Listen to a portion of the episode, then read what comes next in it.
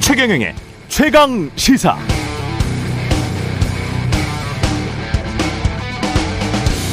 네, 사람들은 이야기를 좋아합니다.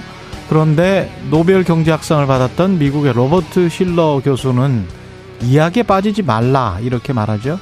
모두가 집을 살 수 있어요. 아메리카 드림.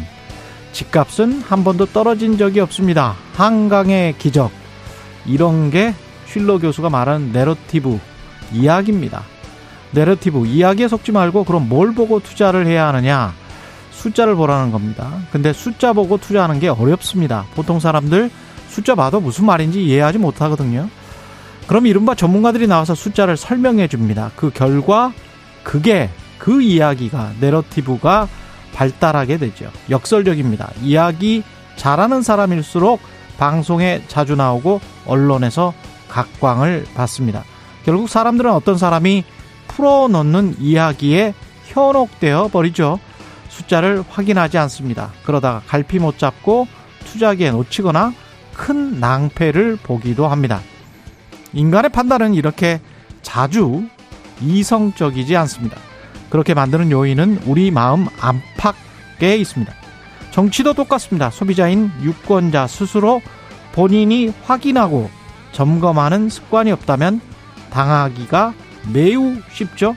편견이 강화되고 세상을 좁게 보고 맹목, 맹목적인 선택을 할 때가 많습니다. 주식시장의 프로들은 이야기에 속아 사는 바보 아마추어 투자자들이 많을수록 좋아합니다. 수익 내기가 쉬워지니까요. 정치인들도 마찬가지 아닐까요? 맹목적인 이른바 빠들이 많으면 얼마나 편안하겠습니까? 속이기 쉽고 그만큼 기득권 지키기도 쉬워집니다. 네, 안녕하십니까. 6월 5일 세상에 이익이 되는 방송 최경령의 최강시사 출발합니다. 저는 KBS 최경령 기자고요. 최경령의 최강 시사 유튜브에서도 실시간 방송합니다. 문자 참여는 짧은 문자 50원, 긴 문자 100원이 드는 샵 9730 콩오플 무료고요. KBS 일라디오 채널 정치 경제 사회문화 등 다양한 명품 콘텐츠가 있습니다. 구독과 좋아요, 댓글 많이 부탁드리고요. 오늘 최강 시사 국민의힘 5인회 실세 실체가 있는 건지 논란에 관련해서 천하람 전남 순천갑 당협위원장과 이야기 나눠보고요. 2회 연속 4강 신화를 쓴 20세 어, 이하 월드컵 우리 선수들의 활약상 3부에서 짚어보겠습니다.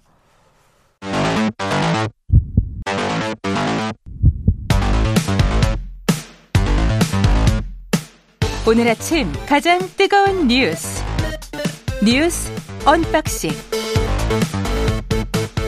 네, 뉴스 언박싱 시작하겠습니다. 민동기 기자 김민아 평론가 나와 있습니다. 안녕하십니까. 예, 이거는 잠깐만 언급하겠습니다. 월드컵, 아, 20세 이하 월드컵 8강전에서 이겼어요. 나이지리아를 이겼습니다. 이야. 연장전에 가서 이겼습니다. 연장 전반에 네. 헤더골로 이겼는데, 이따 자세한 사항은 박, 박문성 아, 축구 해설위원과 짚어보겠고요. 인도 열차 참사 구조는 거의 마무리 단계인 것 같죠? 네. 예. 거의 300명 넘게 지금 숨질 수도 있을 것 같습니다. 지금 상황을 보니까 지금 현재까지는 200명대 후반인 것 같고요. 예. 여기까지 소식 전해드리고요. 한일 초계기 갈등과 관련해서는 이건 뭐 봉합하자. 아, 양국 국방장관이 그렇게 아, 협의를 진행했다고 하네요. 네. 예. 어제 싱가포르에서 이제 아시아 안보 회의가 열렸는데요. 이종석 국방부 장관과 하마다 일본 방위상이 양자 회담을 열었는데 일단은 초계기 갈등을 봉합을 하기로 했습니다.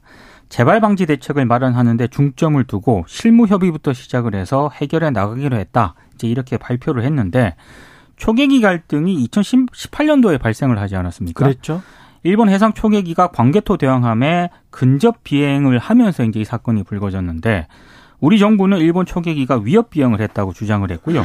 일본 같은 경우에는 우리 광개토 대왕함이 먼저 초계기를 향해서 레이더를 쏴, 쐈다. 음. 이제 이렇게 주장이 맞선 그런 상황인데 어찌됐든 이 초계기 갈등을 서둘러서 봉합하려는 그런 목적은 언론들의 분석을 종합을 해보면 군사협력 강화로 좀 정리가 되는 것 같습니다. 네. 이 초계기 갈등에 대해서 양국의 진전이 없으면 전반적인 국방협력 진전 등에 제한이 된다는데 한일 양국이 일단 공감을 했다는 그런 분석을 내놓고 있는 그런 상황이고요.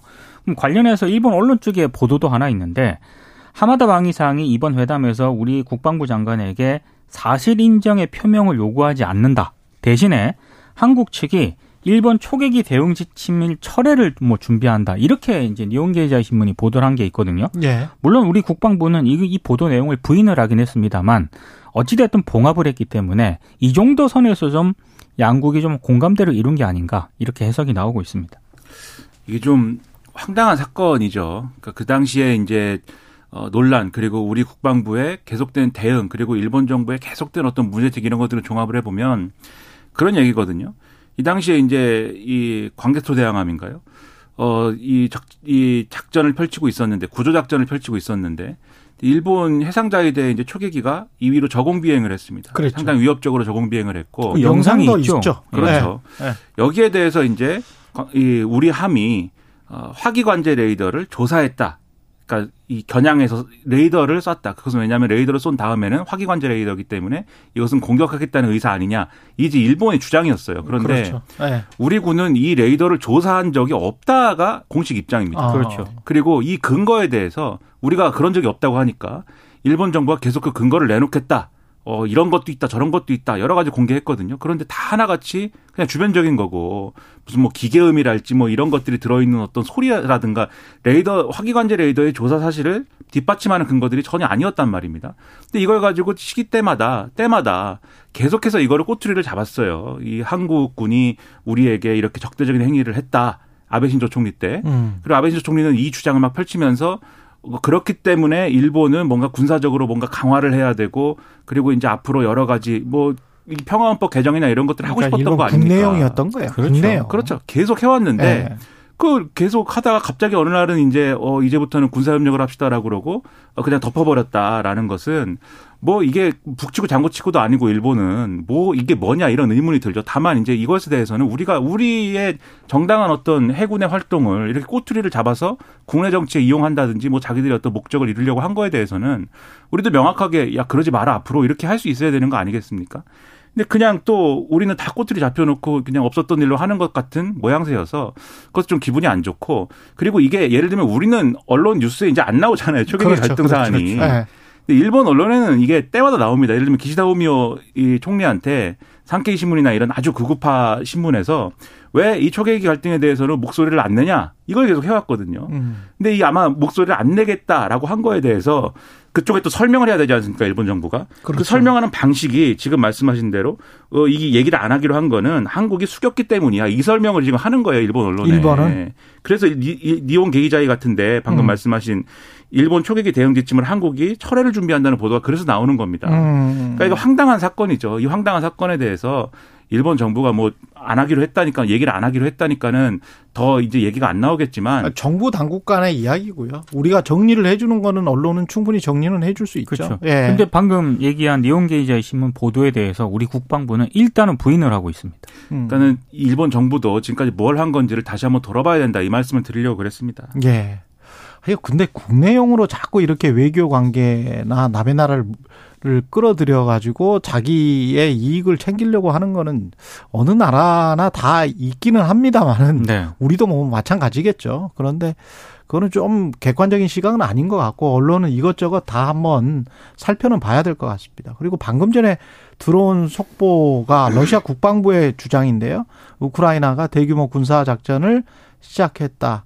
젤렌스키 대통령, 우크라이나 젤렌스키 대통령이 이거 하겠다 하겠다라고 계속 이야기는 해왔는데 아마도 시작이 된 것 같습니다. 음. 예. 탈환 작전 같은 거겠죠. 동부 지역에. 그러니까 예. 아마도 그동안 러시아가 점령한 이제 우크라이나 음. 영토에 대해서 이제 이른바 뭐 자신들이 얘기하기로는 대반격을 그렇죠. 해서 예. 일종의 총력전 전면전 형태로 이제 하겠다라는 건데 이게 그렇게 됐을 경우에 물론 이제 우크라이나도 자신들도 어, 피해가 클 것이다라고 얘기를 하고 있습니다. 그 정도로 이제 각오를 하고 하는 건데 음. 이 끝에 이제 종전이 있는 것이냐, 전쟁이 마무리가 되는 것이냐, 아니면 러시아가 그러면 더 극단적인 어떤 선택을 하는 것이냐 굉장히 초미의 관심사입니다. 그러면 음. 그래서 이 부분을 러시아가 예를 들면은 전술핵을 사용한다든지 지금 벨라루스에 쭉 전진 배치해 놓은 게 있으니까 이런 것들을 사용할 수 없도록 국제사회가 이 중심을 좀 잡아줄 필요가 있는데 사실 이게 혹시라도 뭐가 잘못되면은 걷잡을 수 없는 상황이 될 수도 있어요. 그래서 상당히 우려가 되는데 그래도 우크라이나가 뭐 반격을 해서 끝낼 수 있다면 이 전쟁을 끝낼 수 있다면 또 해야 되지 않겠습니까? 여러모로 지금 우려가 겹치고 있고 우리의 역할이나 이런 것도 아마 주문이 되겠죠. 더 큰 우려는 이제 푸틴 대통령이 최근 이제 와그너 그룹이 있지 않습니까? 그렇죠. 그쪽을 네. 아예 배제라고 그 와그너 그룹의 어떤 잔혹상도 더 논란인데 뭐 체첸이라든가 이런 때 악명을 떨폈던 이런 군대를 투입한다는 얘기가 지금 나오고 음. 있잖아요. 그러니까 상황이 더 악화될 가능성도 배제할 수는 없는 거죠.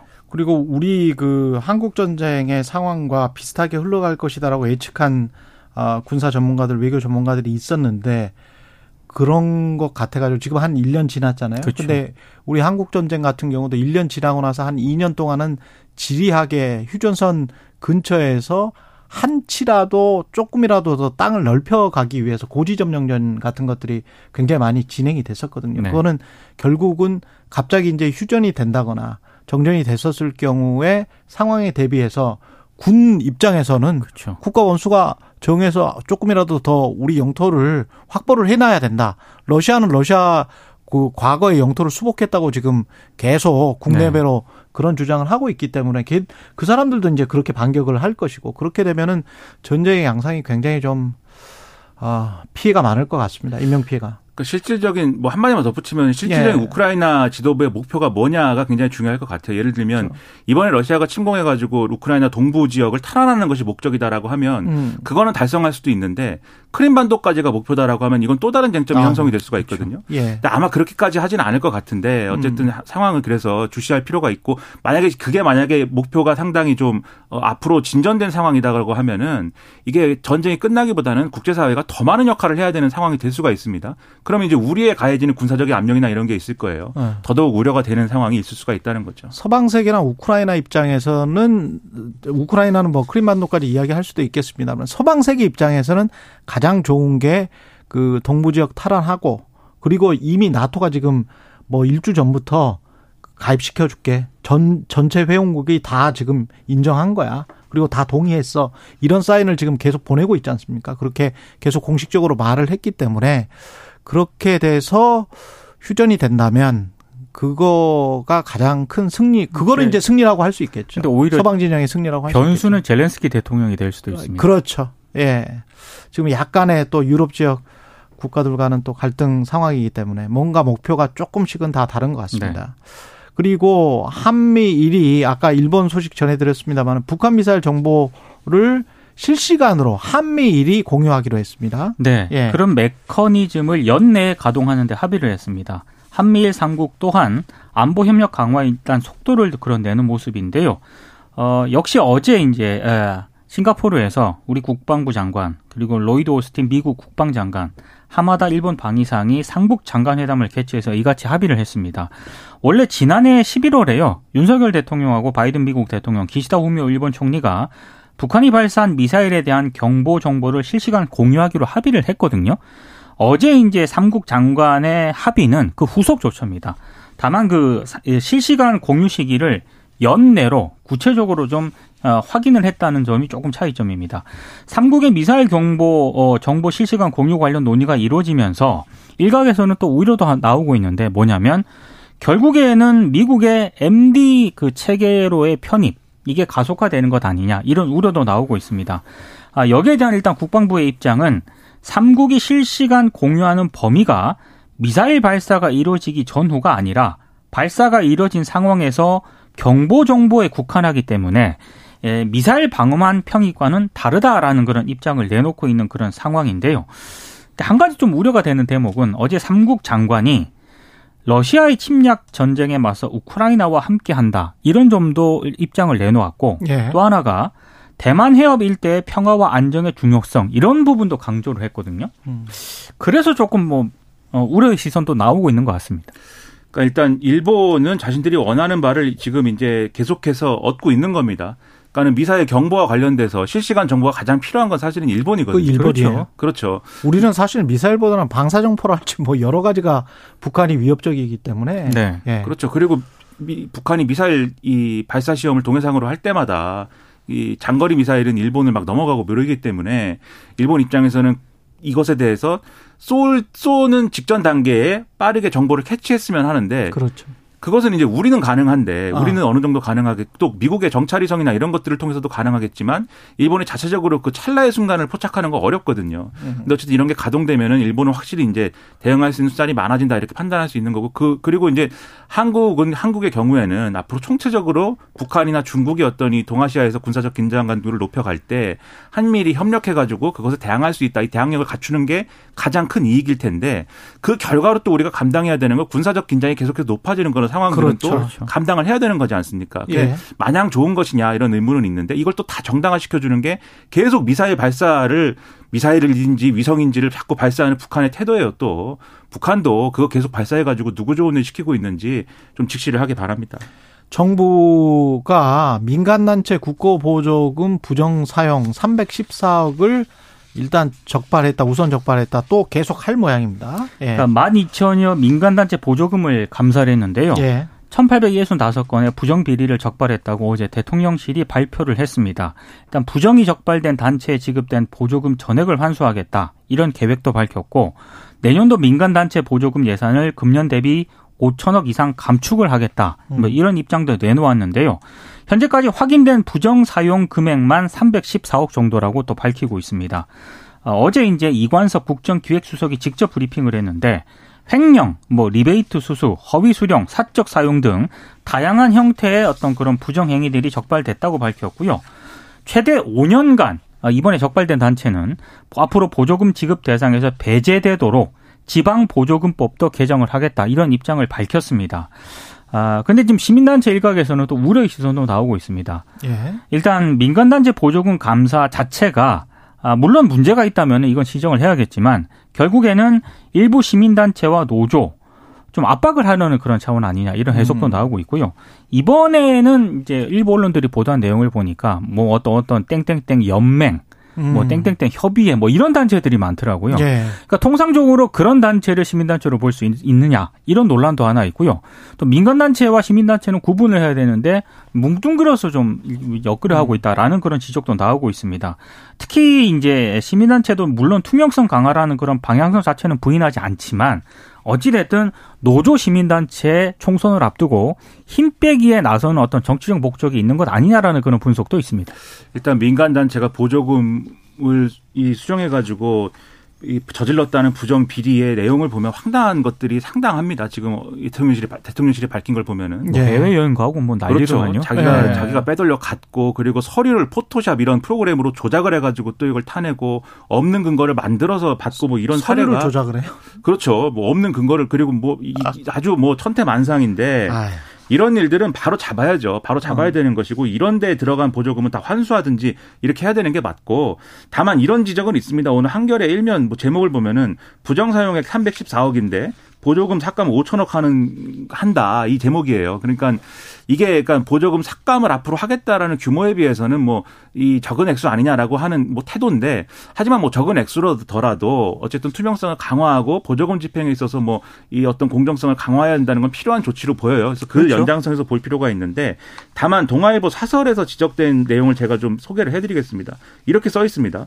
정부가 보조금을 입맛에 맞는 민간단체 정권 쌈짓돈처럼 지원하는 행태가 계속되는 한 민간단체도 개인 쌈짓돈처럼 아무렇게나 써대는 도덕적 해이를 막기 어렵다. 그러니까 선정 과정부터 공정성, 투명성을 확보하고 나아가서 지속적인 관리 감독이 동반돼야 이런 논란 없어지는데 음. 정부가 민간 단체를 길들이거나 관변화하겠다는 생각부터 버려야 된다. 이 지적을 하고 있습니다. 지금 여당에서 시민단체 선진화 무슨 TF 이런 거 만들어서 이렇게 시민단체 일반을 다 공격을 하고 그리고 또 이 새롭게 보조금을 받는 대상에 들어가는 이제 민간단체나 시민단체 명단이나 이런 것도 일전에 그 보도가 된 바 있거든요.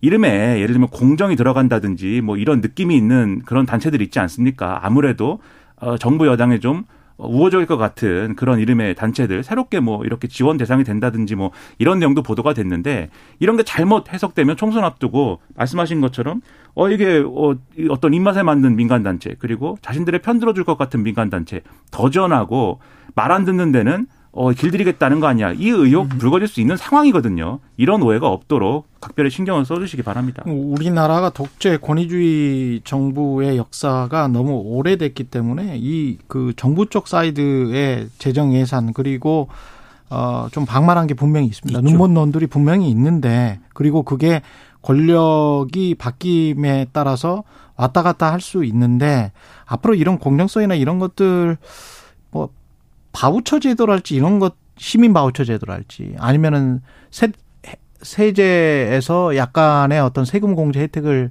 준달지 뭐 이렇게 해가지고 시민들이 선택할 수 있도록 시민 단체들은. 그래서 민간 사회 어떤 기부금이 훨씬 더 활성화될 수 있고 그 기부금을 통해서 시민 단체들이 운영되는 방향으로 가면 이- 이런 공정성 문제랄지 이런 것들이 직접적으로 국민 세금을 투입하는 것보다는 그렇죠. 그게 더 나올 수도 있지 않을까 그런 생각이 드네요. 시민단체도 예. 보조금 의존적인 성격이 있다면 그건 버려야 그건 되겠는데. 버려야 맞습니다. 됩니다. 근데 자체적으로 예. 후원금을 걷어갖고 사업을 했더니 그 사업에 대해서도 이게 편향적인 사업이다. 과거사 아, 비즈니스다. 이러고 있지 않습니까? 그거는 정부가 그거는 그거는 그- 그렇게 하면은 완전히 이제 개입을 하게 되는 그렇죠. 겁니다. 그렇죠. 예. 그러니까 그런 주장도 좀 자제했으면 좋겠습니다. 예, 뉴스 언박싱 민동기 기자 김민아 평론가였습니다. 고맙습니다. 고맙습니다. KBS 일라디오 최경영의 최강시사 듣고 계신 지금 시각 7시 41분입니다. 오늘 하루 이슈의 중심. 당신의 아침을 책임지는 직격 인터뷰. 여러분은 지금 KBS 일라디오 최경영의 최강 시사와 함께하고 계십니다. 네, 국민의힘이 때 아닌 실세 논란에 휩싸였습니다. 진짜 최고 의사결정기구 5인의 모임이 따로 있다. 이런 의혹이 제기된 건데요. 관련해서 국민의힘 천하람 전남 순천갑 당협위원장 이야기 나눠보겠습니다. 안녕하세요. 네, 순천만 정원의 남자 천하람입니다. 순천만 정원의 남자. 정원 박람회 아직도 하죠? 아, 엄청 하죠. 저희 예. 10월까지 하고요. 벌써 예. 400만 넘게 다녀왔으니까요. 안, 나- 안 오신 분들은 꼭 예. 오셔, 오시면 좋을 것 같습니다. 네. 예. 순천에서 5인의 모임이랄지 이런 것들이 감시가 되- 됩니까? 어떠세요? 어, 매우 희미하게 된다고 봐야죠. 희미하게 된다. 예. 그래도 뭐 요새는 다 그 정보화 시대니까요. 그렇죠. 뭐 나름대로 이렇게 저렇게 좀 중앙에서 돌아가는 것도 보고는 있습니다. 그 5인의 같은 경우에 뭐 어떤 명단이 있는 거예요? 아니면은 그 사람들이 자주 모인다는 겁니까? 그러니까 이게 뭐 이제 5인회가 정확히 누군지에 대한 생각들은 좀 다른 것 같아요. 아, 그래요? 네, 뭐, 이, 뭐, 이준석 대표는 또 자기 나름대로 생각하는 사람들이 있는 것 같고, 음. 뭐 이제 뭐 딱 이렇게 뭐, 뭐 민주당의 7인회 이런 것처럼 명단이 있는 것 같지는 않은데요. 예. 뭐 그러니까 결국에는 이런 부분은 어 최고위원회에 대한 그 뭐랄까요 사람들의 좀 그렇지. 냉소적인 반응. 그렇죠. 네 그리고 아. 무엇보다도 제가 봤을 때 이게 실세냐 아니냐 이런 거는요. 뭐 음. 말은 막 많은데 음. 제일 핵심은 최고위원회도 공천을 100% 받을 것 같지 않다라는 느낌이 중요한 것 같아요. 최고위원회 최고위원들도 네. 예. 그러니까 원래는 이제 공천 시즌의 최고위원 같으면은 서로 하려고 해야지 날, 장- 정상인데 음. 지금 보면 뭐 최고위원 했다가 괜히 뭐 설화 일으켜가지고 오히려 어. 이제 뭐 잘려 나가고 또 지금 최고위원회 구성 보니까 그렇게 무게감이 없다. 그럼 이게 음. 여기 들어가봐도 뭐 핵심 그룹에 반드시 진출하는 건 아닌 것 같다라는 생각들이 있고 뭐 결국 그러다 보니까 뭐 김변 대표가 따로 상의하는 그룹이 뭐 따- 당연히 있지 않겠느냐라는 얘기가 좀 일파만파 커지고 있는 거 아닌가 싶습니다. 그러니까 김기현 대표가 따로 상의하는 그룹이라는 게 김기현 대표와는 무관하게 아니면 김기현 대표가 원해서 당을 이끌어가는 어떤 사조직이 있다. 이들이 나중에 공천까지 하는 것 아니냐. 뭐 이런 이런 스토리인가요, 지금? 어, 사실은 이제 그 우리가 처음에 5인회 얘기가 나왔을 때, 예. 뭐 김기현 대표가 뭐 이제 사무총장과 뭐 사무부총장, 뭐 대변인, 뭐 정책위 의장 뭐 이런 식으로 해가지고 음. 아침에 따로 전략회의 같은 걸 하잖아요. 예. 그, 그 멤버를 얘기하는 거 아니냐라는 얘기가 맨 먼저 나왔는데, 예. 어, 사실 그 멤버를 얘기하는 거면은 아무런 문제가, 문제가. 없죠. 공식적인 예, 거잖아. 그래서 저는 예. 만약에 그 멤버를 얘기하는 거라면 이용호 의원이 음. 자기 발언을 취소할 필요가 있었나 싶어요. 아. 그러니까 그냥 이용호 의원 입장에서는 아 그냥 그 멤버를 얘기하는 거였는데 좀 와전됐다라고 하면은 그만이었는데 예. 이게 이제 취소까지 해버리니까 좀 더 이상해졌거든요. 예. 아, 그러면 뭔가 정말로 그런 어떤 공식적인 당직을 맡은 사람들이 아니라 어 조금 더 비선 느낌의 뭔가가 있는 거 아니냐 라는 음. 인상을 좀 주고 있고요. 사실 저는 또 또 한 번 이상하게 얘기하면 김기현 대표가 꾸린 비선 조직이 있는 거면 그나마 다행이라고 생각합니다.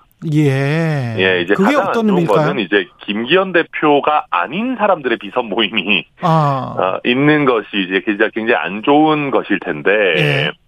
뭐 실제 공천에 가가지고 누가 권한을 얼마나 행사할지를 봐야 사실 정확한 윤곽은 나올 것 같긴 합니다.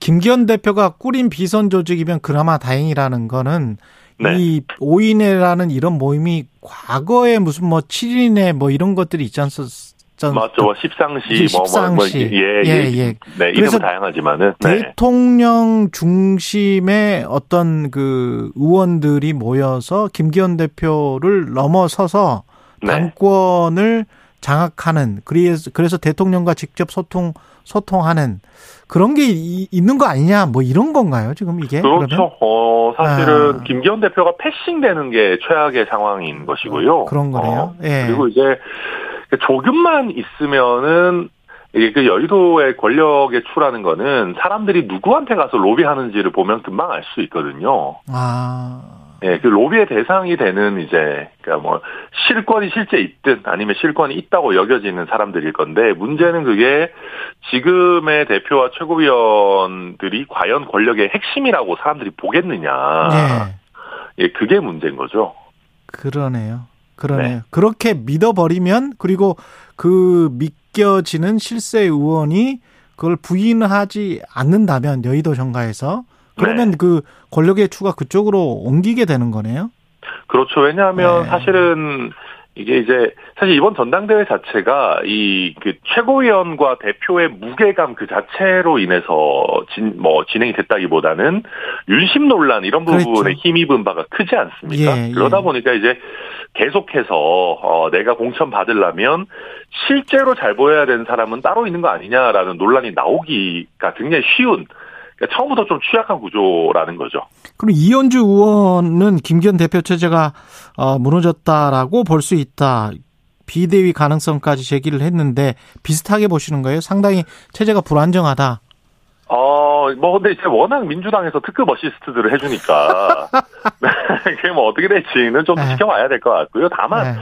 제가 서두에서 말씀드렸듯이, 최고위원들 자체가 좀, 아, 그러니까 최고위원회 자체가 별로 인기가 없고, 또 음. 거기서 나오는 메시지라든지, 중량감이라든지, 이런 것들이, 뭐, 뭐, 직전 최고위도 그렇게 높은 것은 아니었지만, 예. 과거에 거의 당 대표급 내지는 당의 대표적인 중진 의원들이 최고위원회를 구성할 때에 비해서는 굉장히 낮아졌죠. 그러다 음. 보니까, 시, 이, 이런 분위기로 계속 간다면은 시간이 가면 갈수록 최고위 자체가 패싱될 그런 위험도 있다. 저는 뭐 그렇게 보고는 있습니다. 아, 최고위의 위상 자체가 낮아졌다. 네. 예, 김기현 대표가 공, 검사 공천은 없다. 유능한 사람이 공천될 수 있게 시스템 공천하겠다. 지난주 열린 국민의힘 전국 당협위원장 워크숍에서 한 말인데 이건 뭐 네. 고지고대로 믿을 수가 있습니까? 그러니까 이제 그 지금 당협위원장들도 불안해 하거든요. 예. 그러다 보니까 지금 지난번에 당협위원장 다 모아놨을 때도 음, 어 지금 뭐 국회의원들도 마찬가지지만 당협위원장들 입장에서도 제일 중요한 게 본인의 공천 아니겠습니까? 그렇죠. 그러니까 예. 이제 그런 얘기 계속 튀어나오는 것이고 음, 근데 김기현 대표께서 이런 음, 검사 공천 없다 이런 대원칙을 천명하는 거에서 어, 그치지 말고 구체적인 얘기를 해야 돼요. 구체적인 이야기를 해야 된다. 네. 그러니까 뭐 예. 예를 들면 전략 공천을 아예 안 할 수는 없습니다. 음, 네. 그러면 전략 공천, 당수 공천은 어느 정도의 비율로 맞겠다. 내지는 뭐 아, 뭐 예를 들면 이제 여론조사를 돌려가지고 서로 뭐 격차가 뭐 이 정도 범위 내에 있으면 이건 음. 무조건 경선 붙여주겠다. 음, 라고 하는 구체적인 얘기가 나와야지 사람들이 안심을 하거든요. 그렇겠네요. 예. 네, 그래서 지난번에 사실은 그 태호 의원 녹취록 논란, 그 정무수석이랑 있었던 예. 그게 나왔을 때도 가장 좋은 대처 방법은 말 그대로 시, 뭐 그냥 말로만 이렇게 뭐 시스템 고착하겠다 이게 아니라 뭐 예를 들면 공천 룰을 정할 위원회를 빨리 꾸리고 이런 논란이 안 나오도록 정확한 어떤 기준을 마련하는 것이 제일 중, 좋은 대응이었는데 그때도 사실 구체적인 기준을 세우지 않고 넘어갔거든요. 예. 그러니까 그러다 보면은 점점 이제 사람들 생각이 아 이거 김기현 대표가 본인의 판단으로 룰을 정할 수 있는 거야? 음. 라는 의구심을 가질 수밖에 없게 되거든요. 예. 그러니까 빨리 여튼 어, 룰을 명확하게 정하는 작업을 하는 게 뭐 당 내에서든 아니면 언론에 의해서든 뭐 검사들 대거 낙하산 공천 된다 라고 하는 우려를 불식시키는 뭐 거의 유일한 방법이라고 봐야 되겠죠. 그리고 아까 말씀드린 당협위원장 워크숍에 이관섭 대통령실 국정기획수석이 온 것 같은데 네. 윤석열 대통령의 집권 1년차 지지율이 낮은 이유가 거대 야당 때문이고 거대 야당의 발목 잡기, 기울어진 언론 환경. 어, 거대 야당 발목 잡기는 그렇다고 치고 네. 언론 환경도 기울어져 있습니까? 아, 일단 그 거대 야당과 관련해 가지고 예. 아까도 특급 예. 없이 하고 있다고 했지만은 예. 어 저는 대통령께서 뭐 이재명, 송영길, 김남국 이런 분들은 불러가지고 거한 만찬을 대접하면서 무슨 표창장 같은 거라도 드려야 되는 거 아닌가 싶거든요. 사실 최근에 대통령 지지율이 반등한 것은 뭐 물론 뭐 여- 이런저런 어떤 어, 외교적인 스케줄 이런 부분도 있겠지만 저는 상당 부분 민주당의 돈봉투 의혹, 의혹 뭐 음. 김남국 의원의 코인 아, 문제 이런 것들이 작용한 부분이 크다고 보거든요. 예. 때문에 물론 의석 수만 보면은 뭐 민주당을 상대하기가 쉽지 않다면 아는 구조지만은 음. 어 저는 윤석열 대통령도 결코 야당복이 없는 대통령이라고 보지 않습니다. 사실 야당복 충분히 누리고 있다고 보고요. 야당 목 있다. 네, 예. 그 다음에 이제 다시 언론으로 돌아가면 음. 아 이게 이제 뭐 민주당 정부든 저희 국민의힘 정부든 음. 각 자 본인에게 부- 좀 우호적이지 않은 언론들만 너무 보는 것 같아요. 너무 확대해서 간다. 그러니까 아. 이제 그러니까 뭐 보면 뭐 그렇지 않습니까? 네. 뭐 민주당이 정권 잡았을 때는 조중동이 너무 편향돼 있고 뭐 아, 또 국민의힘이 정권 잡았을 때는 네. 뭐 공영 방송이나 뭐 라디오 방송들이 너무 네. 편향돼 있고 막 이런 식으로 이제 본인들에게 불리하다고 여겨지는 부분 너무 보는 건데 네. 유리한 언론들도 솔직히 많잖아요.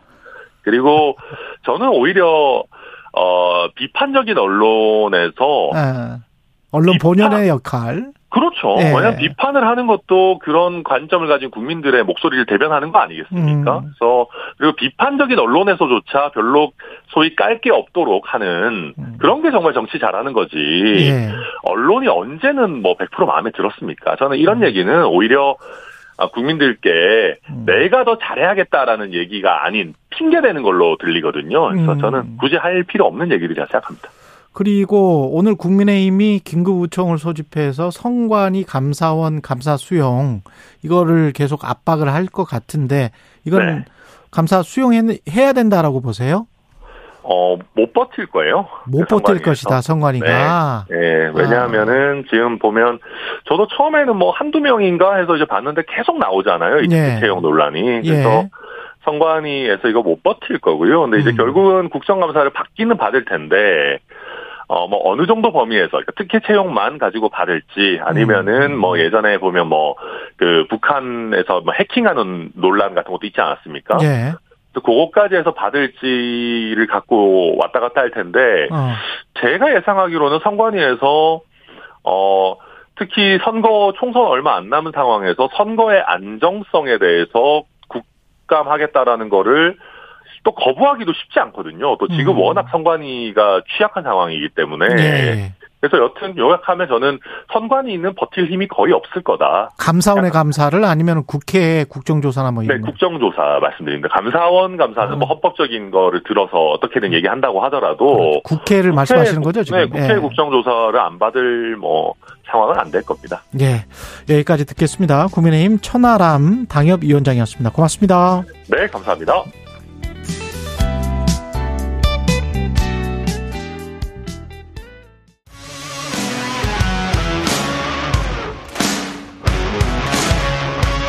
오늘 하루 이슈의 중심 최경영의 최강 시사.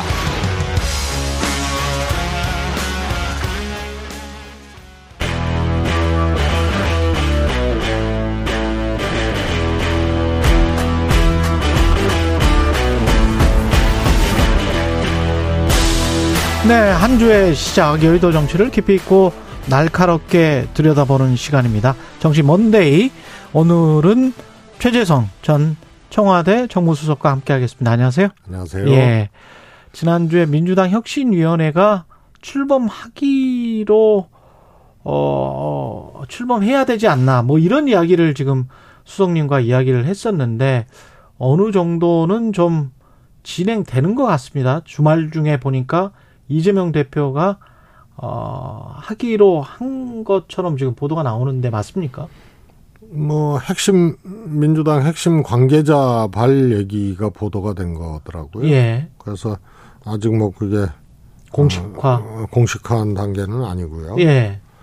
그래서 저는 어차피 그렇게 갈 수밖에 없지 않느냐. 그래서 갈 수밖에 없다? 있습니다. 예. 이재명 대표가 그 그렇게 결심을 한 거는 어떻게 만약에 그렇게 결심을 했다면 지금이라도 뭐 늦지만 잘했다라고 보세요. 어떻게 보십니까? 그렇습니다. 어. 아 이게 이제 크가 크게는 이제 두 가지 아닙니까? 음. 이제 현안이 발생했었잖아요. 예. 그게 이제 돈봉투하고 김남국. 김남국 예. 그 의원 문제하고 그런데 이게 이제 파장이 에, 간단치가 않거든요. 음. 그러면 이제 뭔가 혁신해야 된다. 이- 이런 이런 얘기가 나오는 이제 계기성에 의한 이제 혁신 필요성이 있고 그 다음에 하나는 이제 총선이 이제 얼마 그렇죠. 안 남았잖아요. 그렇죠. 그러니까 지금 이 상태로 어 총선을 잘 치를 수 있겠느냐 음. 해서 어 총선 같은데 즈음에서 늘 이제 혁신위가 아 뜨거나 음. 혹은 혁신안이 어, 제시가 되고 그랬죠. 예. 그래서 이제 그런 두 가지가 이번엔 같이 발생한 거기 때문에 음. 혁신위는 어 출범할 수밖에 없다. 음. 다만 조금 늦은 감이 있어요. 예. 의총에서 그게 얘기가 됐으면 음. 무슨 혁신이 전권이냐 아니냐 뭐 외부냐 뭐 이런 논란을 어, 야기시키면서 시간을 좀 어, 끌게 되는 음. 거거든요. 그래서 이런 것들이 결국은 득점으로 안 되고 오히려 이제 어, 실점이, 실점이 되는 되는.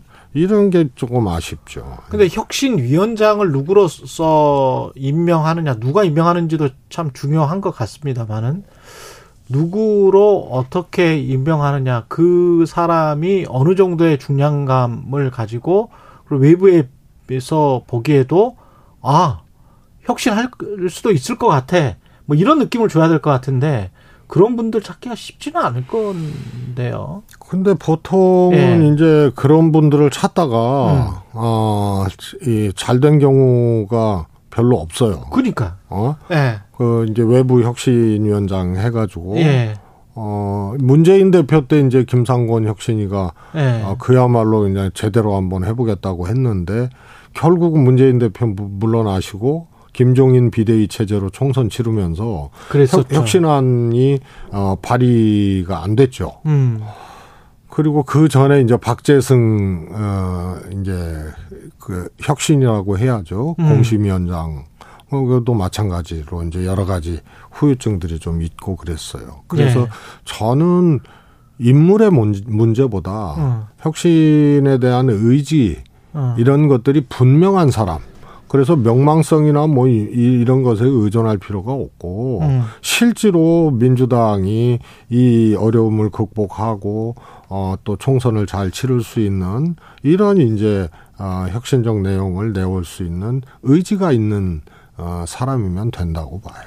그리고 공, 그 핵, 혁신의 아젠다 같은 경우도 잘 설정을 해야 될 것 같은 게 결국 너무 추상적이거나 네. 아니면 그렇습니다. 뭐 너무 정치적이거나 뭐 이러면 둘다 자중 질환에 빠질 가능성이 높은데 그럼에도 불구하고 공천과 관련해서는 뭔가 혁신안을 내놔야 될 거 아니에요. 분명히 또 그렇습니다. 혁신위의 가장 핵심적인 목표는 공천을 어떻게 공정하고 투명하게 특히 의혹 사건이 네. 있었기 때문에 네, 어떻게. 보세요? 그런 것들은? 굉장히 중요한 거죠. 예. 어느 시기에 혁신이냐에 따라서 달라지거든요. 음. 보통은 선거에 지고 나면은 혁신이가 떠요. 그렇죠, 그렇죠. 선거에 지고 예. 근데 제대로 된 적이 없어요. 어. 그래서 선거를 앞두고 하는 혁신이가 그나마 그나마 아, 일단은 이제 표를 얻고 이겨야 되니까 예. 혁신하는 모습, 혁신의 내용들을 그나 이좀 성의껏 이렇게 추진을 하는 이런 게 이제 선거를 앞두고거든요. 이번에 혁신은 돈봉투 사건, 김남국 사건도 있었지만 그런 계기적 요인보다 더 중요한 게 총선을 앞두고 하는 혁신이거든요. 그렇죠. 예. 그러기 때문에 포인트가 총선 혁신이다.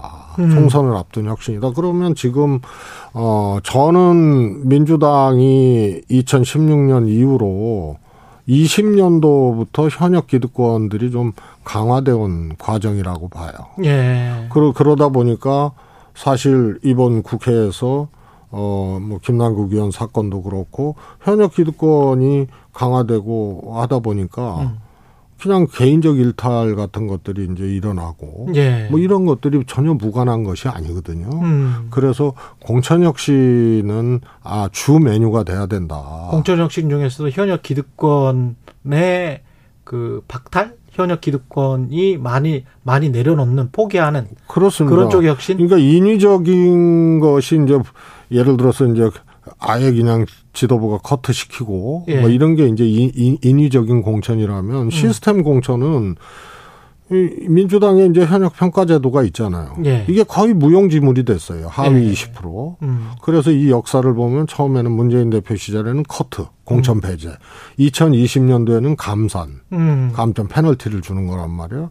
그런데 이걸 비공개하게 돼 있거든요. 음. 그러니까 아무런 효력이 없는 거예요. 이런 말씀하셨지. 거부터 그러니까 현역 의원의 하위 20%그 그렇게 평가를 받은 사람들은 무조건 나가야 된다. 무조건 공천을 못 받아야 된다. 다음 총선에서. 아니 저는 네. 경쟁의 기회는 주되 경쟁의 기회는 주되. 현역이 우월하게 경쟁할 수 있는 거거든요. 감산을 받아도 그렇죠. 그렇죠. 자기 득표율의 10% 20% 감산하는 건데. 예. 정치 신인이 어떻게 그를 이겨요. 음. 그래서 비공개로 처리하는 순간 이거는 자, 이 하위 20% 의정 활동 잘 못하고 음. 어, 이 이래서 하위 20% 평가받은 사람도 그냥 살 길을 제공을 해주는 거예요. 예. 그래서 어찌 보면 공정하지 못한 거죠. 그렇죠. 그래서 예. 이런 이런 거 이제 손 보고 그 다음에 또 저런 게 있죠. 예를 들어서 어, 이 후보안 경쟁 후보들이 뭐네명 다섯 명막 이러면은 이게 압축 커트를 하거든요. 예. 일차 컷오프를 예. 하는데 이때 두 명으로 하느냐 세 명으로 하느냐에 따라서 또 현, 현역이 달라져요. 음. 세 명으로 할수록 유리하죠. 그렇겠네. 많으니까. 어, 그런데. 그냥 일대일로 붙어버리거나 뭐 예. 이런 이런 게 다 사실은 시스템 바깥에 있는 거거든요. 음. 이런 것도 기준을 딱 세워갖고 원칙을 제공한다든가. 그 다음에 이제 징벌 또 잘못할 경우 어떻게 할 건가 이런 것을 이 여러 가지 이제 상황들을 고려를 하되 네. 분명하게 할 필요가 있죠. 그 상임위원장 같은 경우는 기존에 이제 나이 순으로 했다면서요? 삼선 이상 중에서? 네, 주로 그랬죠. 어, 그거는 그래서 저는 보세요? 상임위원장을 못했습니다. 삼선이 안 되셔서 아니죠. 아니, 선수는 되는데 선수는 저는 되는데 사선을 했는데. 사선을 아 근데 나이 때문에 네. 아 그리고 하여튼 이거는요 관례이기도 음. 하고 이치상 맞아요. 그렇군요. 아. 저는 이제 나이가 됐는데도 이제 안 된 경우가 있었고요. 이게 관, 관례지만 이치상 맞다. 네, 맞죠. 에. 왜냐하면은 우선은 그 여러 가지 중에 네. 관례에 해당하는 거는 이제 선수 나이라면 선수 나이. 이치에 해당하는 거는 네. 최고위원은 상임위원장 안 하고 음. 원내대표 지난 지냈던 사람도 안 해요. 아, 그 이치를 말씀하시는 예. 거군요. 그 다음에 네. 장관 출신이 안 하는 이유는 어. 행정부의 부처의 수장이었다가 행정부를 견제해야 되는 국회 상임위원장. 상임위원장을 하는 게 이게 맞느냐 이런 건 다 이치가 있는 거거든요. 아. 그래서 관례와 이치가 동시에 존, 이 존재했던 것이 지금까지의 상임위원장 이제 선출 방식이었다면 그 관례와 이치대로 해야 된다. 이거를 합다는 모르겠어요. 근데 사실 3선 이상 네. 나이순 이거는 어, 이 경우에 따라서 깨진 경우도 있거든요. 재선이 한 경우도 있고. 여, 여, 여가위 같은 경우는 없으니까 아, 아마 초선이 한 경우도 있고 그럴 거예요. 음, 그리고 재선 상임위원장이 나온 적도 있고요. 예. 그래서 그런 거는 관례라 하더라도 어 가끔 이제 에, 환경에 따라서 어 융, 있- 있게 할 수. 있는 거고. 예. 근데 이 이치에 해당하는 거는 그거는 지켜야죠. 그럼 정청래 의원이 뭐 상임위원장 유지를 강하게 고수하면서 정청래가 물러나면 다음 타겟은 이재명 대표와 지도부다. 그게 어디 달나라 논리인지 잘 모르겠어요. 어? 이, 이제 달나라 논리다. 아니 그러니까 예. 정 정청래 위원장이 행안위원장을 네. 포기를 하면 그다음 이재명 아. 대표다. 이것도 이해가 안 가고 네. 그 다음에 이재명 대표를 지키기 위한 입술이다 그러는데 입술이다. 이 이게 또 그다음에 국회 상임위원장이 이재명 대표 지키기 위한 자리가 아니잖아요. 그, 그렇죠. 어? 예. 그 다음에 이 이치에 안 맞아요. 어. 최고위원이잖아요. 어. 그리고 가방위원장을 했잖아요. 어. 어? 그런데 또 행안위원장 안 하면 안 된다고. 어. 그래서 제가 보기엔 정청래 의원이 개인적으로 어. 굉장히 아프고 서운한 게 있었을 거예요.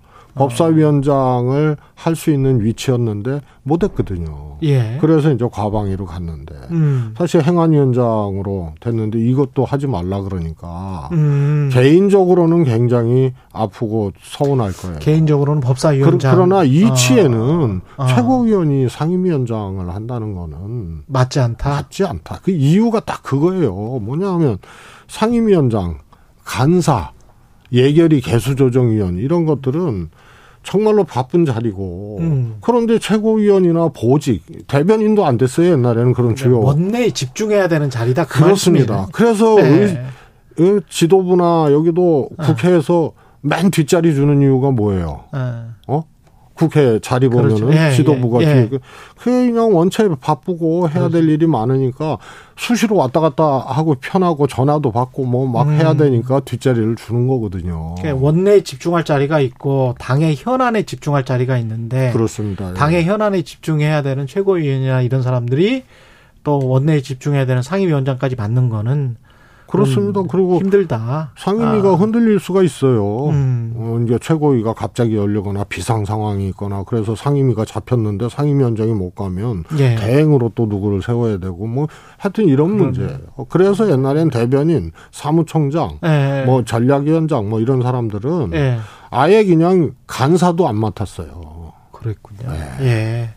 그리고 한일 관계 관련해서 뭐 급속히 한일 관계는 더 좋아지는 거는 같은데 오염수는 이거는 뭐그뭐 규탄 대회도 열고 뭐 그런 것 같습니다만은 민주당은 그냥 이렇게 저렇게 그냥 갈 것 같은 그냥 그런 분위기더라고요. 이게 이제 오염수 문제 예. 에 하고 음. 지금 민주당 이제 좀 음? 음. 연관된 얘기인데 음. 조금 이, 이, 이 뭐야 비슷한 느낌 비슷- 상임위원장 아. 문제가 예. 그래서 정청래 의원의 저게 어. 늪에 빠지게 하는 거예요. 예. 민주당 이걸 바라보는 국민들은 음. 이해 이해가 안 가는 거고 음. 그 다음에 여기 또 강성 지지자들이 또 정청래 행안위원장 사수 청원 막 서명을 수만 명씩 지금 하고 있잖아요. 음. 이게 점점 더 국민들이 보는 시선하고도 멀어지는 거예요. 예. 그래서 정청래 의원의 그런 이치에 안 맞는 이것을 계속 고수하고 막, 어, 본인이 이걸 또 어. 이재명 대표를 지키기 위한 입술이라고 해서 강성 지지자들하고 또 한묶임이 되고 이, 이런 게 예. 결국은 이게 민주당을 사실은 굉장히 어렵게 만드는 음. 그- 그러니까 뭐 오염수라는 표현까지는 좀 지나치지만 음. 이런 것 하나를 잘못 처리를 하게 되면 예. 그냥 잘못된 문화가 방류되는 거예요. 이게. 아. 아. 그래서 좀 빨리, 빨리 이거는 정청래 의원이 어. 결, 결단을 내려야 될 문제고 결단 내려도 득점은 이미 글렀지만 더 음. 끌면은 이건 참 어? 볼썽사나워지고 어려워지는 문제고요. 예. 그다음에 일본 후쿠시마 오염수 예, 문제. 후쿠시마 오염수 문제는 음. 우선은 이제 명단을 보면 이제 기도 안 막히잖아요. 음. 어? 일본에 갔던. 예, 예. 그 다음에 전문가 명단 말씀하시죠. 예, 예.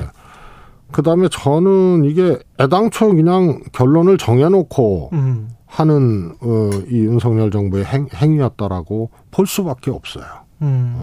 과정도 그렇고 검증의 내용도 그렇고 그 다음에 이제 더더욱 이해가 아- 안 가는 것이 대안이 이제 있었던 인 거잖아요. 네. 일본이 안 해서 그래요. 돈 때문에 안 하는 거거든요. 예. 그 장기 저장 시설 하는 게 제일 안전하죠. 음. 근데 방류가 제일 안전하다고 어 이렇게, 이렇게 해버리고 그걸 속수무책으로 받아들이고 음. 그러면은 이 아마 이 오염수 문제 때문에 윤석열 정부 굉장히 힘들어질 거예요.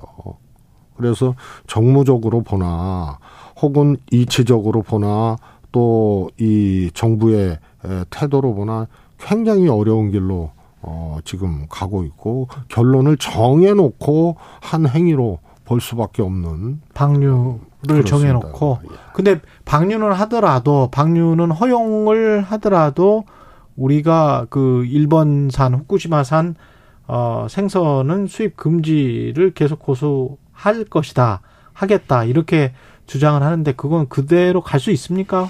확언하는 대로 저는 그거는 이제 타이밍을 볼 보지 않겠나 타이밍을 싶어요. 볼 것이다? 예, 예. 예.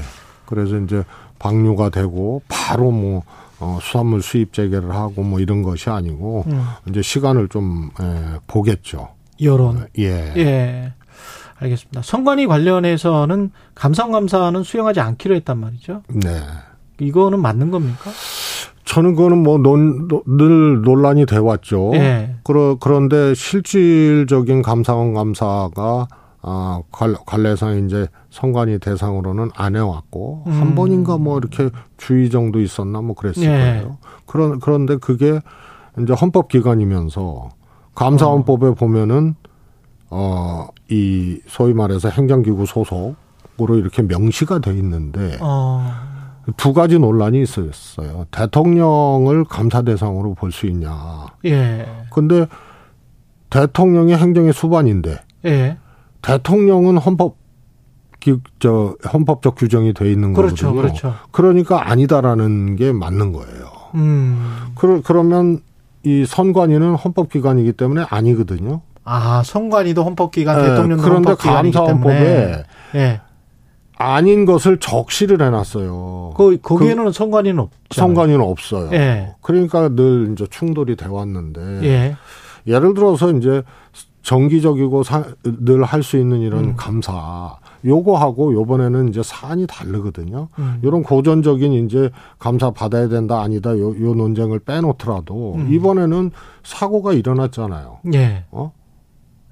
어. 이, 이 아빠 찬스, 네. 채용 뭐 이런 사고가 거의 사실로 지금 확인이 됐고 어, 그래서 이거는 수사할 수 있고 권익위에서 또 조사할 수 있는 거거든요. 어, 요 시점에 감사받아야 된다 이 논쟁을 네. 다시 하는 거는 무의미한 거죠. 어, 이게 일상 감사나 예, 뭐 예? 정기 감사나 뭐 이런 것들이 아니거든요. 음, 이미 사건이 된 거예요. 그래서 수사기관이나 권익위에서 할 수 있는 건데 이걸 기하로 감사 받으라고 막 해버리니까 선관위원장 사퇴 예. 하 여론은 여론은 그럴 수 있죠. 야 선관위가 저렇게 엉터리인데 예, 감사 받아야 되는 거 아니냐 그럴 수 있는데 음, 원론적으로는 감사를 받을 수 없, 어, 감사를 받지 않아야 될 음. 헌법 기관인데 예, 규정상의 감사헌법에는 또 어, 예외 기관으로 표시가 안 돼 있는 음. 이걸 가지고 이번 기회에 한번 해보자 음. 이런 것은 어, 바람직하지 않, 않는 겁니다. 근데 집권여당 국민의힘이 계속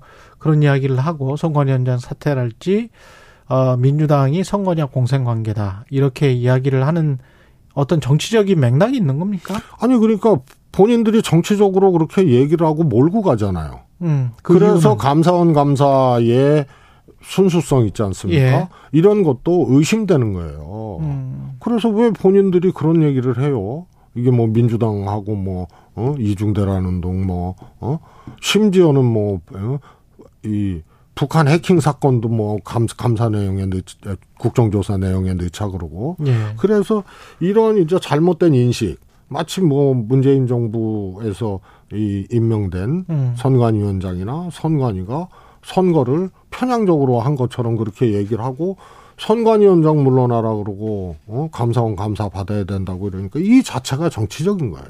음, 그래서 두 가지 측면에서 저는 하면 안 된다. 예, 왜냐하면 접근을 어? 정치적으로 하고 있다.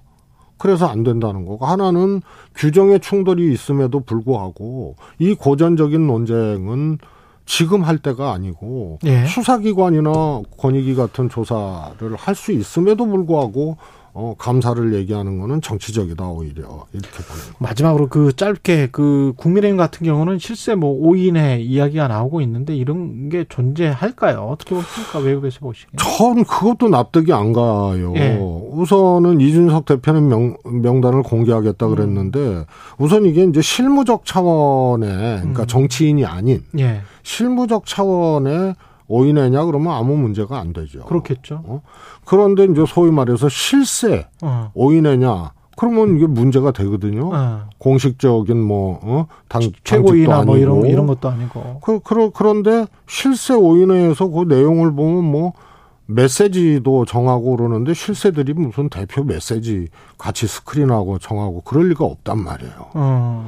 그래서 무언가 있기는 있는 것 같은데 지금까지 나온 걸로 따지면은 어. 실세 오인회 이런 거는 그것도 뭐 최고위 전에 모여서 뭐 실세들이 뭘 결정하고 어. 그것도 실무적으로 할 수 있는 메시지를 거기서 실무. 결, 결정하고 이게 막 뒤죽박죽이 돼서 너무 디테일한 일들 아닌가? 예, 그래서 이게 어, 그 소위 말해서 실세라는 말이 안 어울리는 어, 적용이 안 되는 오인회가 있거나 음. 예. 아니면 실세 오인회라면 그렇게 거의 오픈된 상태에서 아. 어? 그렇게 막 실무적인 것까지.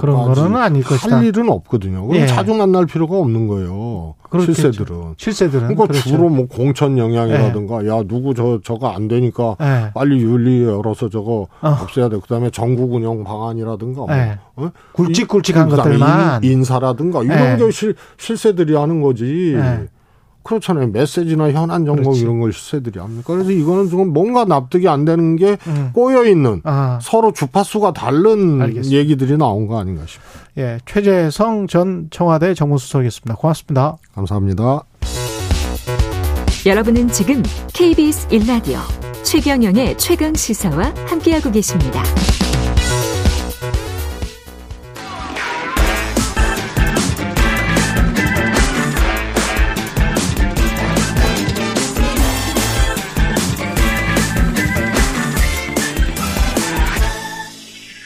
네, 최경영의 최강 시사 한 번 더 뉴스 오늘은 정은정 작가와 함께하겠습니다. 안녕하십니까? 네, 안녕하세요. 예, 학폭, 학교 폭력이 대학교도 예외가 아닙니까? 예, 뭐 상반기 학교 폭력의 네. 이 문제를 다룬 드라마 더 글로리 빼고는. 대화가 네. 안 됐었잖아요. 예.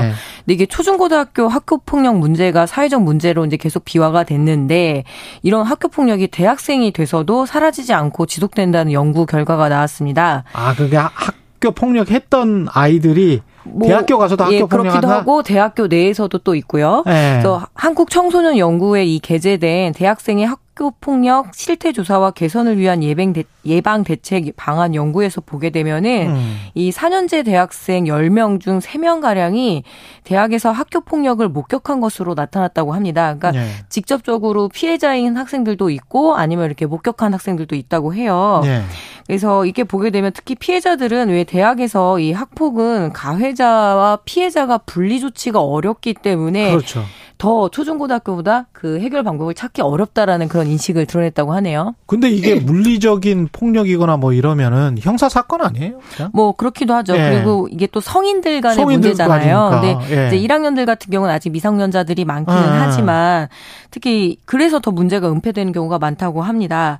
이 연구 결과를 보면은 이 폭력의 종류가 언어 폭력이 68.9%로 야, 가장 폭력. 많았고 또 성추행이나 성폭력도 무려 32.6%, 아. 신체 폭력도 17%에 이르는데 이게 대학생활 돌이켜 보면은 소위 군기가 센 그런 학과나 동아리들이 있잖아요. 그렇지. 그래서 뭐 전통이라는 명분으로 후배들에게 가혹 행위를 하는 경우가 종종 있는데 예. 뭐 지금도 이렇게 근절되지는 않은 그런 문화입니다. 예. 또 이를 학교 폭력의 범주로 봐야 하는 건가 이렇게 보지만 이게 물리적 공간이 학교인 것도 있고요. 음. 주로 학년이 어린 그 뭐 1학년이라든가 저학년한테 고학년이 가하는 어떤 위계에 의한 폭력이기 때문에 엄연히 또 학교 폭력의 범주로 이렇게 봐야 된다라는 그런 의견이 있고요. 어, 그런데 상대적으로 이 성인이라는 이유로 주목이 덜 받다 보니 왜 목격을 하고도 경찰이나 이렇게 학교 본부 측에 신고하지 않았느냐라고 이야기하였을 때 학생들은 그렇게 대답들을 하더라고요. 뭐라고요? 해결되지 않을 거라고. 해결, 예, 해결되지 않는다. 학교 측에서도 적극적으로 나서지 않을 것이다라고 이렇게 이야기를 했다고 합니다. 그래서 결국에는 이 학교 폭력 예방 교육이 대학생들한테까지도 이어져야 되는 거 아니냐 이런 의견들을 좀 제시하고 있었고요. 음. 특히 연구진들은 이 대학의 선후배 관계가 위계적이고 또 폭력적인 관계를 수용하면서 이 학폭의 원인이 되는 오래된 관행을 이어오고 있는데 이게 결국 장기적으로 사회에도 그런 폭력 문화를 용인하게 만드는 거잖아요. 음. 그래서 이 대학 내 구성원들의 어떤 토론과 자성도 필요해 보입니다. 고리타분하게 들리실 수도 있습니다만 가장 중요한 거는 가정교육인 것 같아요. 그러니까 어렸을 때, 네. 대학생일 때, 이럴 때도 마찬가지로 대학만 들어가서 뭐 성적만 좋고 대학 들어가면 끝이라고 생각하는 학부모들도 많은 것 같고, 그래서 가해자건 특히 가해자들의 학부모들이 네. 좀더 관심을 가, 가져야 되지 않을까 싶습니다. 예. 이상한 우월의식이나 뭐 이런 거를 가지고 있는 가해자 학부모들도 분명히 있거든요. 뭐 고려대 의대 예. 그 성폭력 사건이 그렇죠. 예, 가장 예. 대표적인 사례이죠. 예. 네. 그래서 그 아버지의 그 누구 뭐 이렇게 나올 가능성이 굉장히 높기 때문에 대한민국 교육 지도는 이거는 뭐 뻔한 이야기인 것 같은데 이 또 이렇게 보니까 또 새롭네요. 네, 뭐 앞선 소식이 또 교육 문제인데요. 예. 지난해 특목고, 그러니까 음. 과학고, 외국어고, 국제고 등을 이렇게 특목고라고 하고 예. 자율형 사립고 보통 자사고로서 자사고. 하죠. 여기에 진학한 서울 중학생 중 절반 가까이가 강남 3구 그리고 양천구, 노원구 소위 말하는 대학 3구, 그러니까 이걸 3대학군이라고 이야기를 하더라고요. 3대학군. 예, 이 특목고와 자사고 진학생 7,895명 중에서 무려 46.5%인 3,671명이 대부분 이 대학 3군에서 3군 대학 그러니까 한, 예, 한 절반 같다. 예, 절반 예. 이상이고 그 중에서 뭐 순서는 제가 보기엔 이건 딱 아파트 비싼 순서이기도 한데요. 예, 예 강남 그리고 서초, 송파, 양천, 노원구에 이렇게 순서로 이어서 예. 어, 특목고와 자사고에 진학을 했기 때문에 어떤 교육 양극화에 그렇죠. 굉장히 천병이 된 거지요. 네. 중학교 때 특정 그 3구 출신들이 많이 가고 그그 그 고등학교를 예, 그리고 바로 또 입시로 입시로 네. 바로 이어지고 네네. 그래서 이른바 스카이 현상이 나타나고 그렇게 되면서 이제 교육 격차가 계속 벌어지는 거군요. 네. 네. 뭐현 이주호 교육부 장관이 이명박 정부에서 이 교육과학기술부 장차관을 지냈잖아요. 그렇죠. 그때 자사고를 도입한 장본인입니다. 음. 이 교육 양극화와 격차를 더 크게 한다고 해서 이 전 정부에서 일반고 전환을 해야 하는 정책을 이렇게 추진해 왔는데요. 현재 윤석열 정부가 이 뭐 다양성 그리고 음. 이제 고교 선발의 다양성 이런 문제들을 이야기를 하면서 유지를 하려고 하는 정책 기조가 있습니다. 그래서 이 비학군지 의 교육 쪽 차를 더 벌어지기 때문에 이 문제에 대해서 좀 음. 고민을 해야 된다라고는 하지만 자율이고 예 그 부분에 대해서는 뭐 그렇게 추진을 하고 있는데요. 그러면은 뭐, 계속 이런 어떤 격차는 벌어질 수밖에 없을 것이다. 뭐 그렇습니다. 지금 현 정부가 교육 자유 특구 지정을 위한 입법 추진을 하고 있는데요. 음. 이렇게 되게 되면은 소위 말해서 귀족 학교, 그러니까 부동산 음. 비싼 순서대로 돈에 조, 의해서 학교 가는 예, 거 아니냐? 좋은 학교 가고 또 좋은 대학 가고 또 예. 좋은 직업 얻어서 예. 계속 이렇게 좀 공고한 사회가. 삶을 예. 살게 되지 않는가? 그러니까 평등에 기반한 어떤 건전한 시민을 육성하는 게 중요한 그 교육 목표잖아요. 사회, 적 계층의 사다리가 중요한데 그 네. 사다리가 없어지는 것. 현재는 예. 뭐 능력주의에만 그래서 그렇죠. 엘리트만 육성해서 결국 사회 능력이냐 예, 본인의 사회... 능력이냐. 예, 그렇죠. 한 번 더 뉴스 정은정 작가였습니다. 예, 고맙습니다. 예.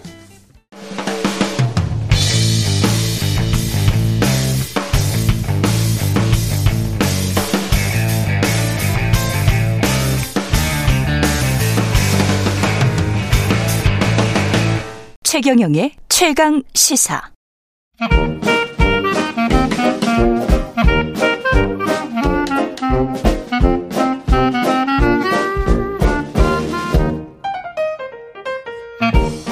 네, 최경영의 최강시사 월요일은 경제합시다 코너가 있는 날입니다. 서강대학교 경제대학원의 김영익 교수 나와 계십니다. 안녕하세요. 네, 안녕하십니까. 예. 오늘 저 중요한 이야기니까요. 특히 직장인분들, 예. 기업인분들은 많이 아시겠죠. 현금과 관련해서 현금 우리가 cash flow라고 하잖아요. 예, 네. 그렇습니다. 현금은 cash고 flow는 흐름인데 예. 현금과 그 흐름에 관해서도 예. 흐름이 더 중요한 거 아닙니까, 사실은? 예, 흐름이 중요하죠. 흐름이 중요하죠. 예. 예. 예. 그래서 그 흐름에 관해서도 말씀을 좀 해 주실 것 같습니다. 예. 지금 우리 경제는 현금 흐름은 어떤 상태입니까?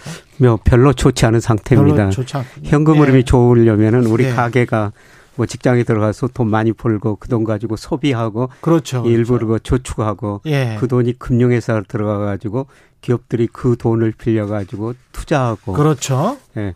그러면 뭐 고용도 늘어나고 아. 소득도 늘어나면서 선순환이 있게 되거든요. 예. 예, 그런데 지난 거 1분기 우리 경제 성장률 보니까 0.3% 소비가 약간 증가했습니다만 그렇죠. 예, 기업들이 그 936조 정도 현금성 자산을 가지고 있거든요. 936조 36조 정도 작년 전- 12월 말이었는데 전체 기업? 예, 우리 전체. 상장사입니까? 전체 아니면 전- 기업입니다. 전 체 법인 예. 이것도 물론 차별화는 아주 심화됐습니다. 현금성 자, 자산을 가지고 있다. 현금 예. 또는 현금성 자산. 예, 그 정도 많은 자금을 가지고 있다는 것은 예. 투자를 별로 안 하고 있다는 거죠. 돈을 고간에 쌓아두기만 하고 있다. 예, 그렇습니다. 예. 그 이유가 뭘까요? 미래가 불확실하기 때문에 미래가 불확실하기 한국은행에서 가끔 그 기업 경기 예. 실사 지수라고요. 음. 이거 기업 경기를 매월 그 조사했는데 예. 뭐 가장 애로 사항이 뭐냐? 첫 번째가 미래에 대한 불확실성이에요. 그렇죠. 예. 예. 그래서 지금 뭐 우리 경제가 어떻게 되느냐, 그 다음에 미중 패권 전쟁이 어떻게 되느냐, 원자재 가격이 어떻게 되느냐, 예. 여러 가지가 좀 불확실하다는 거죠. 예. 예, 그래서 기업들이 지금 투자를 좀 미루고 있고요. 음. 예, 그래서 현금이 잘 안 돌아가고 있고, 예, 특히 그참그 좋은 스타트업 기업들도 예. 많이 돈이 있어야지 뭐 투자를 할 수가 그렇죠. 있는데 예. 특히 그쪽으로 돈이 많이 안 들어오고 있어요. 그러네요. 예. 예. 그런데 기업들은 돈이 있어도 투자를 안 한다. 물론 이제 뭐 잘하는 기업들이겠죠. 현금 흐름이 어느 정도 되고 영업이익도 나는 기업들일 예. 테고 가게 같은 경우는 돈이 돈이 없다 이런 말씀을 쓰려고 해도 쓸 돈이 없다 뭐 이런 말씀을 하시던데. 예, 우리 예. 가게가 부채가 많은 거는 사실이지만요. 예. 예, 작년 말 기준으로 우리 개인들 가게에다가 가게를 지원한 비영리단체인데요. 예. 4,985조 정도 이렇게 금융자산을 가지고 있어요. 4,985조. 예. 근데 이 돈이 작년에는 어디로 들어갔느냐? 예. 은행으로 많이 들어갔거든요. 은행으로 및. 예금이라고 그러는데 한국은행에서 뭐 자금순환표 발표하는데 예. 예, 그 돈 중 약 46%가 현금 및 예금 주로 은행으로 들어갔어요. 예. 예, 작년에 은행 금리가 5%뭐 가깝게 준 은행들이 많이 있었지 않습니까? 예. 그래서 은행 금리가 갑자기 오르다 보니까 돈이 음. 은행으로 많이 들어가고요. 음. 대신 주식으로는 돈이 가계 자금이 별로 안 들어갔어요. 아, 그렇군요. 예. 그래서 주식 비중이 2021년에 23%였는데요. 예. 작년에 보니까 19.7%로 그래서 은행은 금리가 높고 주식시장은 안 좋다 보니까 어. 우리 가계가 돈을 은행에다 맡기고 주식은 상대적으로 줄인 겁니다. 그럼 4,985조면 상당히 축적된 우리의 금융 자산도 어, 많다. 우리가 한 1,800조 되나요? 우리 GDP가 1년에? 예, 거의 2천조 가까이 2천조 되죠. 가까이 되죠. 예. 예. 그런데 그거에 한 2.5배 정도? 예, 예. 2.5배 정도의 금융 자산이 있다. 예, 근데 이게 절대적으로 많은 거는 뭐 많지만 상대적으로 다른 나라와 비교하면 많은 게 아니에요. 아, 상대적으로 다른 예. 나라랑 비교를 해보자. 예, 우리도 예. 가계 금융 자산이 부채에 비해서 한 2.1배 정도 많거든요. 2.1배. 예, 예. 그러나 일본이나 미국 같은 데는 5배, 6배, 5배, 5배, 6배 이렇게 많습니다. 대여섯 배가 예. 차이가 나. 그러면은 우리보다 우리는 2.1배, 그쪽은 다섯 배면 우리보다 한 두 배 정도는 예, 그렇습니다. 전체 자산에서 부채보다도 금융 자산이 금융 자산이 더 많다. 그래서 일본 가계가 예.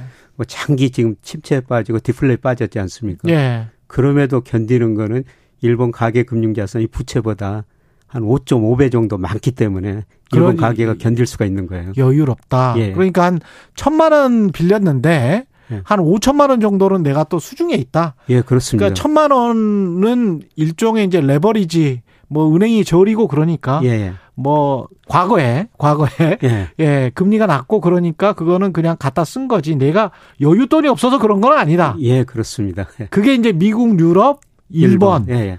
근데 우리는 천만 원 정도 부채가 있는데 그게 2천만 원 정도의 여윳돈밖에 없다. 예, 예. 평균적으로. 예, 예. 그러면은 조금 만약에 이제 그 여윳돈이 사라지고 나면 예. 뭐 또는 실업률이 높아진다거나 예. 경기 침체가 와서 내 사업이 잘 안 된다거나 예. 그러면 그 여윳돈을 써야 될 거 아니에요. 예, 그렇죠. 아, 그래서 우리하고 뭐 일본 경제하고 비교하는데요. 음, 뭐 우리 경제 혹시라도 일본 것처럼 장기 디플레 빠지 않느냐. 그러네. 뭐 중요한 차이는 일본이 저 90년대 디플레이 빠질 때 수출이 GDP에서 한 9% 차지했었습니다. 예. 우리나라는 지금 수출이 한 45%니까요. 음. 세계 경제가 좋으면은 우리 어. 수출해 가지고 뭐 우리 기업들 이익 내고 임금도 많이 주니까 견딜 수가 있는데요. 예. 순전히 가계 측면에서 보면은 어. 우리 가계 금융 자산이 부채보다도 일본에 비해서 너무 상대적으로 적기 때문에 예. 가계는 어려워질 수밖에 없습니다. 그러네. 예, 그래서 예. 최근에 보면은 우리가 GDP 성장률 보면요. 음. 뭐 소비, 투자, 수출 이런 거로 구성되어 있는데요. 예. 계속 가계 소비가 GDP 성장률을 밑돌고 있습니다. 그렇죠. 지금 저 말씀하신 그 부채 가 가계 부채를 계산을 할때 예. 우리가 보통 뭐 500조 정도 된다라고 추정을 하나요? 전세 보증금 같은 거? 이게 이 통계 안에 들어가 있습니까? 예, 전, 전세 보증금은 여기 안 들어가 있습니다. 안 들어가 있죠. 예, 만약 이걸 고려하면요. 훨씬 더 부채가 높죠. 이게 그러 그 언뜻 그 생각이 드네요. 그러니까 예. 이거는 사인간 채무기 때문에 공식적인 그 통계는 안 들어가 있을 거고. 예, 그렇습니다. 그렇게 되면은 전세가가 하락해서 돈을 돌려줘야 된다. 예. 근데 그거는 내 현금으로 내가 예. 가지고 있는 금융 자산으로 돌려줘야 된다는 이야기인데 금융 자산이 부채에 비해서 다른 나라보다는 넉넉하지 않다 가계가. 예, 예. 그래서 요새 저 역전세난 음. 이런 이야기가 많이 나오지 않습니까? 이게 그래서 부동산과 직결될 수 있는 문제네요. 현금 흐름이라는 게 근데 문제는 우리 가계 자산 중에서 또 부동산 비중이 너무, 너무 높- 높지. 예, 예. 그러니까 작년 기준으로 3월 기준으로 한국은행 뭐 통계청에서 예. 가계 금융 복지 조사 결과 이런 걸 발표하는데요. 예. 작년 그 3월 기준으로 발표한 것 보니까 우리 가계 자산 중에서 74%가 부동산이에요. 맞아요. 예. 뭐 KB 국민 국민은행 조사나 이런 데도 거의 비슷하게 나오잖아요. 예. 항상. 예. 예, 그리고 금융자산은 22%인데 음. 이 금융자산에 전월세 보증금이 들어가는데 이걸 빼버리면은 순 금융자산은 우리가 16%밖에 안 됩니다. 아. 그래서 우리 자산 중에서 부동산 비중이 너무너무 높다는 겁니다. 거, 게다가 금융자산 비중이 없다. 예. 그, 그러면서 만약에 은퇴를 하게 되거나 뭐 직장을 잃게 되면 예. 그러면 이제 돌릴 돈이 없으니까. 예, 그렇죠. 근데 그렇다고 우리나라가 뭐 미국이나 유럽의 선진국들 복지 국가들처럼 예. 국가에서 세이프티넷 일종의 안정망 같은 게 뭐 발달했다. 예. 그것도 별로 그 정도는 아니잖아요. 예, 그렇습니다. 예, 미국 같은 데는 말씀하셨습니다. 예. 부동산 비중이 작년 말 기준으로 28%밖에 안 됩니다. 28%. 금융자산이 67%고요. 우리하고 뭐 거의 반대 경우죠. 그 68%라는 금융자산 중에 뭐 퇴직연금이나 이런 거가 주로죠. 그 사람들은. 예, 그렇습니다. 401K라는 예. 게. 그리고 예. 미국 사람들은 우리 저 가계 자산 금융 자산 중에서 한 20% 정도가 주식이라고 말씀드렸습니다만 미국 사람들은 51%를 작년 말 기준으로 주식으로 보유하고 있어요. 그러니까. 예. 그렇게 주식으로 보유해서 뭔 어떤 대박을 노린다거나 뭐 크게 뭐 이게 아니고 이분들은 배당을 가지고 따박따박 내 생활비 쓰고 노후 생활하고 이것도 굉장히 중시하더라고요. 예, 그렇습니다. 예. 우리 주가는 뭐 장기적으로 뭐 박스권 보이는 경우가 많았는데요. 음. 예, 미국 주가는 아주 멀리 보면 꾸준히 꾸준히 오르다 보니까 그러니까요. 예, 미국 가기가 주시장을 그렇게 신뢰하는 것 같습니다. 그러니까요. 예, 물론 최근에 저 미국 주가 좀 가대평가하는 건 사실이에요. 예. 미국 가계 금융자산 중에서 주식 비중이 장기 평균 한 43%입니다. 예. 지금 51%니까 예. 과거 평균보다 훨씬 높죠. 예, 그만큼 미국 주가가 좀 가대평가됐다. 음. 혹은 미국 주식이 평균보다는 가계가 주식을 많이 보유하고 있다. 이런 의미도 되겠습니다만. 그러네요. 닭이 먼저냐 달걀이 먼저냐일 수도 있겠습니다만은 부동산에서 대박 을친 어떤 수십 년간의 경험 때문에 금융시장이나 뭐 채권이든 뭐 해에서 뭐 주식이든 해서 뭐 9% 10% 정도 되잖아요. S&P 예. 평균 연평균 예, 100년 그렇습니다. 예. 수익률이 예. 그 정도가 안 되니까 예. 그러니까 이제 가- 자꾸 부동산으로 일반 가게는 눈이 돌아가고 그러다 보니까 부동산 집중 현상이 심화되고 금융 쪽 시장은 조금 좀 예. 근데 사실 예. 보면요. 우리나라 주가 지수가 저 아파트 가격 지수보다 장기적으로는 훨씬 높고요. 아 그렇습니까 예, 우리도 그리고 우리나라가 전기업종 우리 대표하는 우리 전기전자. 전기전자 업종 주가 지수가 강남 아파트 지수보다 86년부터 비교해 보면요. 한 8배 정도 더 올랐습니다. 아 전기전자 업종에 ETF를 사놨다면 예, 그렇습니다. 굳이 삼성전자를 안 해도 예, 예, 그렇습니다. 그러니까 배당금이나 이런 거 다 포함해서 예. 말씀하시는 근데 거죠? 우리는 뭐 집은 아주 장기로 생각을 하는데. 투자하는데 주식은 늘 그 변동성이 심하니까 그렇죠. 장기로만 보니까 뭐 올랐다 떨어졌다 하는 것 같이 보이지만 아주 장기적으로는 뭐 삼성전자 전기전자 업종 주가가 강남 아파트 지수보다 그렇게 훨씬 더 높습니다. 그러니까 한국 자본주의를 믿는다면은 예. 오히려 금융시장에 많이 투자를 하는 게 예. 우리 전체 사회의 cash flow를 위해서도 현금 흐름을 위해서 좋다. 예, 그렇죠. 예. 예, 사실 아까 우리가 가계 금융 자산 중에서 부동산 비중이 74% 정도 된다고 그랬는데 예. 이거 유동성이 굉장히 떨어지는 자산이죠. 근데 막상 이렇게 특히 경기 하강기에는 팔려고 하면 잘 안 팔려요. 예, 그렇습니다. 예. 예. 그런 측면도 있고 그다음에 이제 뭐 가격도 훨씬 낮춘 가격에서 내놔야 되고 예. 금융시장 쪽은 그 주식시장도 그렇지만 채권시장도 우리가 좀 발달하지 못한 영향이 있을까요? 이런 이런 거에? 예. 상대적으로 채권 시장도 다른 나라하고 비교하면 좀 발달이 뒤졌죠. 그렇죠. 그 채권 예. 회사 그 신용 평가에서 채권 평가가 중요한데 이렇게 신용 등급을 주거든요. 그렇죠, 그렇죠. 예. 예, 그런데 주로 그 현재의 재무제표 여기에 좀 집중을 하는 것 같고요. 재무제표 예. 현재 자산. 예, 예. 그렇습니다.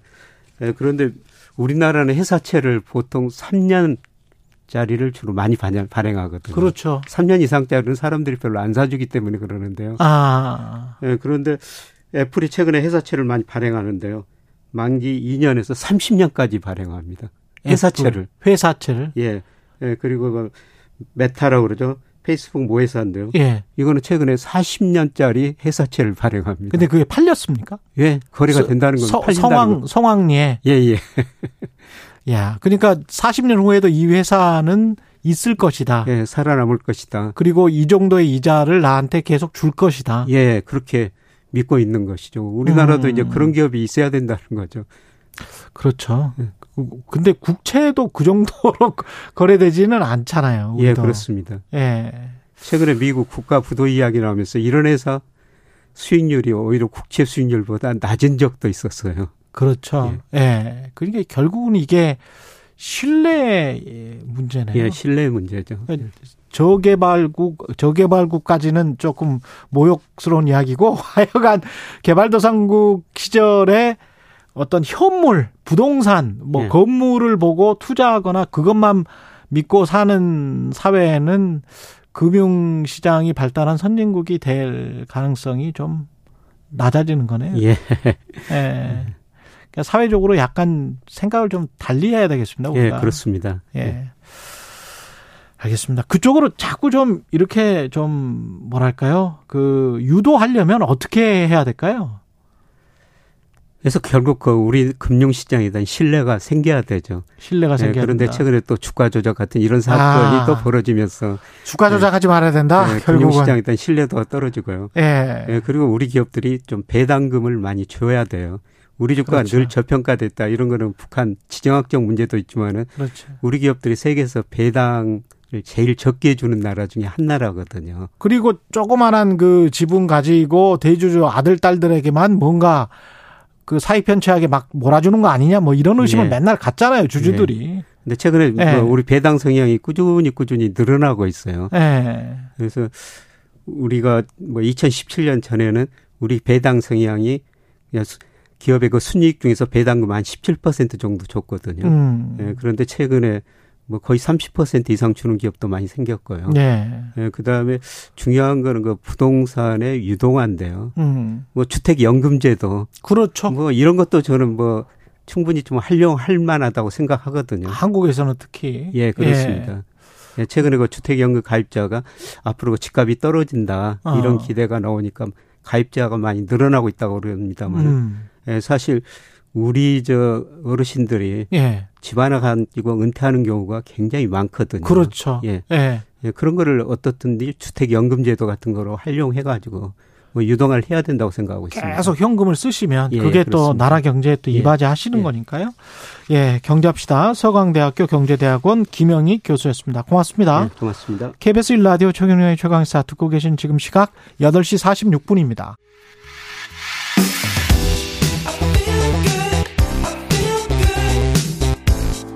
세상에 이익이 되는 방송 최경영의 최강 시사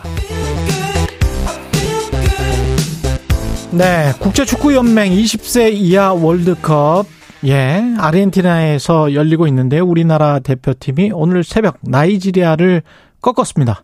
박문성 축구 해설위원 연결돼 있습니다. 안녕하세요. 네, 안녕하세요. 네. 예. 나이지리아가 그 주최국인 아르헨티나를 꺾은 팀 아닙니까? 아, 맞습니다. 16강에서 꺾고 올라왔기 때문에 상당한 팀으로 평가받았는데요. 우리가 이겼습니다. 그니까요. 아르헨티나는 진짜 잘하는데. 예. 개최국에 또 이점도 있었으니까요. 그러니까요. 근데 그 네. 아르헨티나를 꺾은 나이지리아를 이겼다. 예, 오늘 아침에 어떻게 보셨어요, 경기는? 아, 일단 그 연장전까지 승부가 가서요. 그러니까 이거 승부 차이까지 가게 되면 이거 네. 마음 졸여가지고 어떻게 보나 막 걱정도 하고 음. 막 그랬는데 너무 극적이게 연장전에 골이 들어가서요. 네. 소리치면서 봤습니다. 연장 전반 4분인가요? 헤더 골이었죠. 최석경 좀 일찍 들어갔습니다. 예, 예 최석경 코너킥 상황이었고 어 이승문 선수가 이제 그 올렸는데 음. 오른발로요. 어 최석현 선수 우리 이제 중앙 수비수인데요. 예. 앞쪽에서 잘라 들어가면서 아주 기가 막히게 볼을 돌려서 이제 골을 넣었습니다. 예. 이승원 선수는 코너킥이랄지 뭐 이런 거를 항상 차는 것 같더라고요. 오른발 전담 키커인데요. 예. 우리가 이번 대회에 8골을 만들었는데요. 예. 그 중에 5골을 만든 선수입니다. 아, 아 하나는 와. 이승원 선수가요. 어. 하나는 골을 넣었고요. 네. 네 골은 어시스트를 했습니다. 아, 한 골 사도움. 대단하네. 네네. 그, 네, 그래서 이런 코너킥이나 뭐 프리킥 같은 상황에서 오른발 정말 날카롭게 붙여주고 있습니다. 이게 이렇게 잘하는 게 전반적으로 선수 기량이 이렇게 확 올라간 겁니까? 이번 세대가 어떻게 보세요? 아, 사실 이번 대표팀이 음. 대회 전에는 선수 개개인들의 능력치는 조금 떨어지는 것 아니냐라고 하는 우려가 있던 게 사실입니다. 아, 그렇군요. 네, 그래서 오늘 경기 끝나고도 김원중 감독이 약간 좀 울먹이는 그런 표정으로 네. 어, 표현을 했던 게 사실 대회 전에는 어, 뭐, 선수들이 뭐 약한 것 아니냐. 음. 어, 선수들에 대한 여러 가지 평가도 있었지만 그걸 딛고 일어난 우리 선수들에게 정말 고맙다는 얘기를 하고 싶다. 이런 얘기를 할 정도로. 예. 사실 어 대회를 준비할 때 좀 어려움이 있었는데요. 근데 네. 이제 그걸 오히려 전화위복으로 잘 삼은 것 같은데 어떤 네. 거냐면 어 사실 지난 직전 대회 같은 경우는 이강인이라고 하는 슈퍼스타가 그랬지. 존재를 했습니다. 그렇죠. 슈퍼스타가 없어 이번에는. 예. 네, 네. 그럼 그래서 이제 또 주위에서도 아, 그래서 조금 어 피파 주간 본선 대회에서 좀 힘들 수도 있겠다라고 하는 얘기가 있어서 음. 김은중 감독을 포함을 해서 이제 계속 모여서 이제 어떻게 할 것인가를 하다가 그러면 우리 현실적인 선택을 합시다. 음. 그러면 우리가 좀 더 수비를 강하게 하다가 그러면서 역습? 공격을 갈 수 있는. 예. 그러면 이제 수비를 강하게 하다가 공격을 갈 수 있는 건 크게 보면 두 가지죠. 예. 하나는 어, 빠른 공격, 속공이 있고요. 음. 두 번째는 세트피스입니다. 그래서 이번에 우리가 8골을 넣었는데 그 중에 딱 절반이 무려 4골이 어, 세트피스. 로 들어갔다는 거죠. 아, 그랬군요. 네. 그만큼 우리의 실리적인 선택, 그런 준비, 또 준비한 대로 집중력을 보여주고 있는 우리 선수들. 이렇게 만들어낸 어떤 결과라고 볼 수 있습니다. 이게 지금 금요일 오전 6시에 이탈리아랑 또 4강을 한단 말이죠. 어떻게 네. 보십니까? 음, 전망? 사실 이탈리아는 음. 굉장히 셉니다. 지금 굉장히 세군요. 어, 네. 네. 굉장히 셉니다. 그 네. 16강에서 잉글랜드를 이겼고요. 예. 8강에선 복병이라는 콜롬비아도 꺾고 올라왔습니다. 예. 어, 여기 지금 8번을 달고 있는 카사데이라고 하는 선수는 잉글랜드 명문인 첼시에서 있다가 지금 레딩으로 잠깐 임대 가서 뛰고 있는데 예. 무려 이번 대회 6골을 넣어서 득점 랭킹 1위입니다. 음. 어, 나머지 뭐 10번의 발단지라든지 스트라이커 암브로시노, 에스포시토 이런 선수들 같은 경우도 physical이 상당히 좋고요. 음. 지금 4강 남은 게 우리나라, 그다음에 이탈리아, 어, 우루과이, 이스라엘 이렇게 되어 있는데 이 어, 네팀 중에서는 가장 우승에 근접한 것 아니냐라고 하는 평가를 받고 있는 팀이 바로 이탈리아입니다. 이스, 이스라엘에 올라와 있어요, 4강에? 그 부분을 우리가 좀 봐야 돼요. 그러니까 예. 이스라엘이 무려 브라질을 꺾고 올라와 있거든요. 그러니까 3대 2로 이겼더라고요. 네, 그러니까 브라질은 이탈리아 더불어서 강력한 우승으로 그러니까. 불렸는데 이제 이 대회 특징을 좀 보셔야 되는 것이 이게 어 완성형의 선수들 그러니까 지난 연말에 있었던 카타르 월드컵 때처럼 음. 완성형의 선수들이 나오는 것이 아니라 20세 이하 선수들이 나가는 월드컵입니다. 예. 그러니까 18, 19, 20 이런 선수들이 주로 이제 팀을 이루게 되는데 음. 그렇기 때문에 아무래도 아직은 다 모든 것들이 갖춰지지 않아서 변수들의 그 변수들이 좀 많이 발생되긴 합니다. 뭐 여러 가지 심리적일 수도 있고 체력적일 수도 있고 기술적으로도 그럴 수도 있고. 예. 어, 그러다 보니까 이스라엘이 브라질을 꺾을 수 있는 대회이기도 하죠. 음. 그래서 객관적인 전력은 수치상은 분명히 이탈리아가 좀 앞서 있지만 우리가 음. 준비를 또 잘한다고 한다면 또 다른 어떤 결과도 우리가 또 기다려 볼 수 있는 거죠. 근데 좀 재밌는 게 이게 20세 이하 월드컵 우리가 본선 참가가 지금 16번째죠. 네. 근데 이게 24개국 참가 중에서 공동 3위래요. 브라질, 네. 미국, 한국이라는데 근데 이제 그 이런 성일 월드컵이라고 해야 될까요? 그러니까 그냥 월드컵을 보면 우리가 뭐 본선에 진출도 어렵고 본선에 진출을 해서도 매번 뭐 16강에 진출하려면 경우의 수가 어떻게 해서 1승 1무 1패 막 이런 거 하잖아요. 네. 근데 이제 2019년도로 이번에도 그렇고 막 너무 잘한단 말이지? 네. 그럼 어렸을 때만 잘하는 거예요?